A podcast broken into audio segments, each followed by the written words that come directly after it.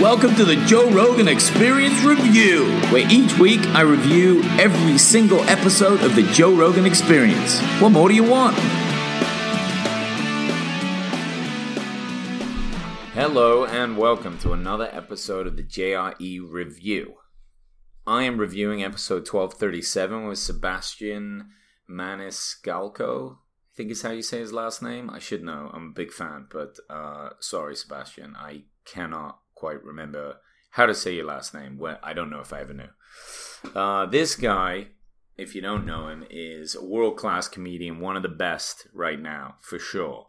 He just sold out Madison Square Garden for four shows. And I, I think that's a big part of why he, he was on Rogan's show, is just talk about that and kind of you know, just push himself in his career a little bit. He's known Joe a long time, so they're kind of old friends. I don't know how close they are, but uh, they've they've certainly been around each other and they've seen each other develop. And, and Joe talks a little bit about that in this podcast. Uh, and Sebastian says that a lot of his comedy really found his voice, you know, around like 2007, something around that area. But you know, what they both did is make their way to the comedy store because it's the mecca of stand up and really the best place to just grind out your work and really figure yourself out. Uh, some interesting things that Sebastian said is that he doesn't write things down. He just records and then reevaluates and kind of goes over that work. I'm always fascinated how people do their work, and especially people at the highest levels. Joe was saying that Bill Burr also does that the same way, just kind of works it all out on stage. That's incredibly brave. I mean, the idea, not to say that they go up there without any clue what to do. Obviously, they they have their stories and so on, but it really just shows the kind of free form way that they put their sets together, and it also brings up the question: maybe writing everything down is not always the best way to go for comedy.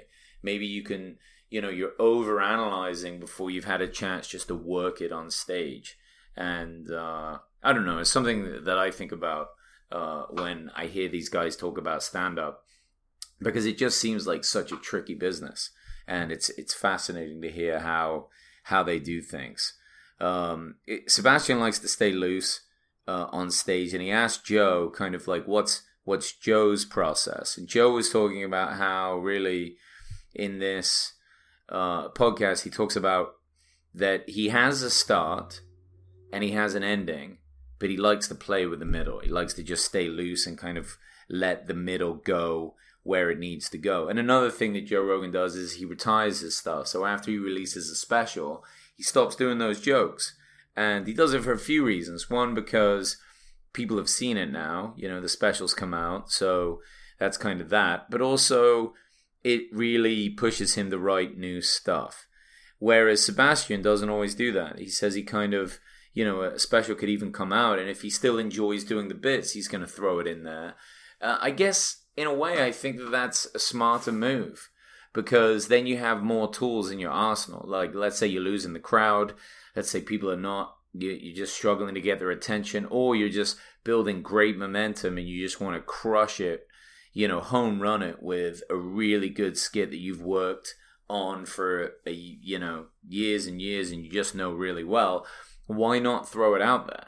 I think it's a smart move and maybe there are combinations of things that are worth trying in that incident. But it definitely makes not having any new material after your special a bit of an easier time. I mean, it's certainly going to make it an easier transition if you can still put some of your old stuff in there and kind of work it that way. I guess what you have to be careful of is that you're not relying too heavily on the old stuff and therefore it's affecting how you're writing new jokes. I don't know. Some of Joe's strategy for stand up is after he does his set, he will obviously record it or his different sets. Then he drives home and listens to what he did so he can connect to his Bluetooth and kind of listen to his sets. And sometimes Rogan will do like two or three spots in the comedy store in one night. So I don't know which ones he listens to, whether he listens to all of his sets for that night. Seems like a lot of work, and I don't know how long his drive home is, but if he has enough time to go through it all, then he gets home and writes for a couple of hours. So, you know, he's kind of amped up. Probably gets some food. That's probably when he Instagrams some of his uh, elk steak or whatever he's cooking. And then that's it. He gets writing. and that's a time for him to write. I guess you know, like I said on a few podcasts ago, that I was reviewing when people work the best, and um, you know, some people work well in the morning, some people at night. Maybe Joe works well at night, and that's how he's able to write so well. But he'll sit there and he'll write for an hour. That shows massive dedication. I mean, that's definitely the most responsible way about you know going at something. Uh, it's probably not very fun to do. I don't imagine. I mean, you got to listen to yourself, do some comedy, and remember, it's him evaluating himself and he's not looking for necessarily for the bits that worked really well as much as the things that didn't really work and how he could change that up. So fair play to him you know. Sebastian does it a little bit differently. He does listen to his stuff. He does record it but he won't go write it. He just kind of puts the story together freeballs it and tries something different the next time. Um, after their conversation with with comedy, they get on to cooking, uh, how to cook, other hobbies and stuff that they're into. And, and Joe, of course, starts talking about Tra- Traeger grills. I think he's going to get Sebastian one.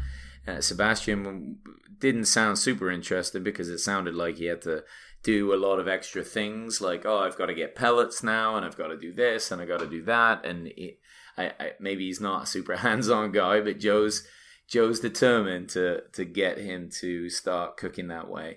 Joe talks about getting a, a dry aged steak that was 380 days old. Uh, he said it smelled like foie gras and tasted like something different.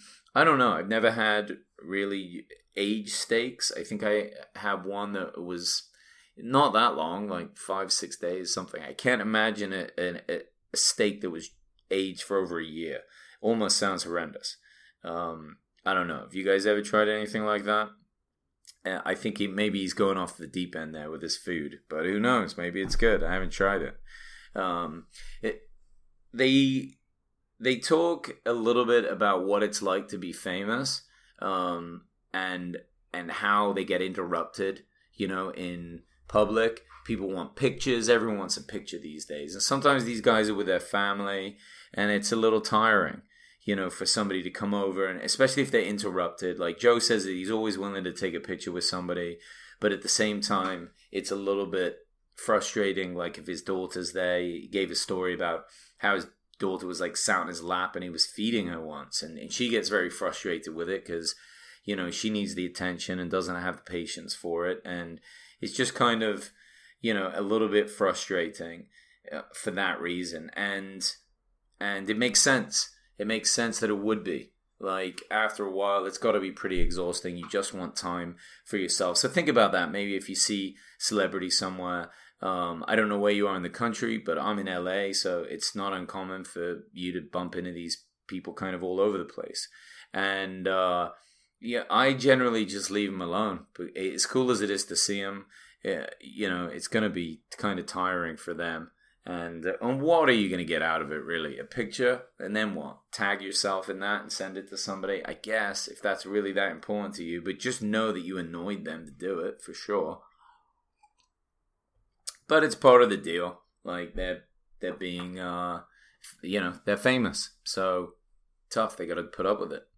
Um, uh, Sebastian asked Joe how he got into the UFC, and he talks about how he uh, was watching the fights, loved the fights.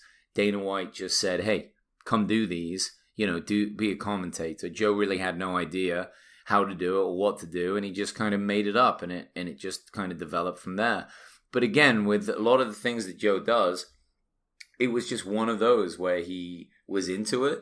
He didn't quit. He stuck at it, and he really developed something, and it just happened to turn into like this massive thing that it is today. I mean, in so many ways, he's very lucky for that reason, but it's also because he developed that conversation and this art and and did really well at it. And it was something that Sebastian was really keen on because Sebastian's getting into acting.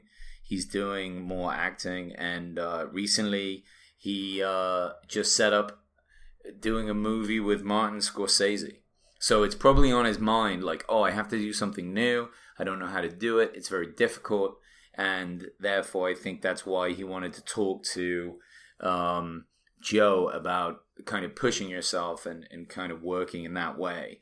And, you know, these things, you see this stuff with, with comedians, especially, or anyone doing really well, but comedians are always reevaluating their work. They're always looking for a better way to do it. And they don't really care how difficult it is to get there. They just want an avenue for it. Sebastian was saying on this podcast that his father is super critical of him and uh, sometimes would just tell him he sucks uh, and these sorts of things. And, and it's rough, right, to have that, but it's also good because it always uh, allows him to evaluate and and you know you just don't want yes men around you. You don't want people just saying you're great all the time. You you'll stop working so hard to to develop, um, and and that makes sense.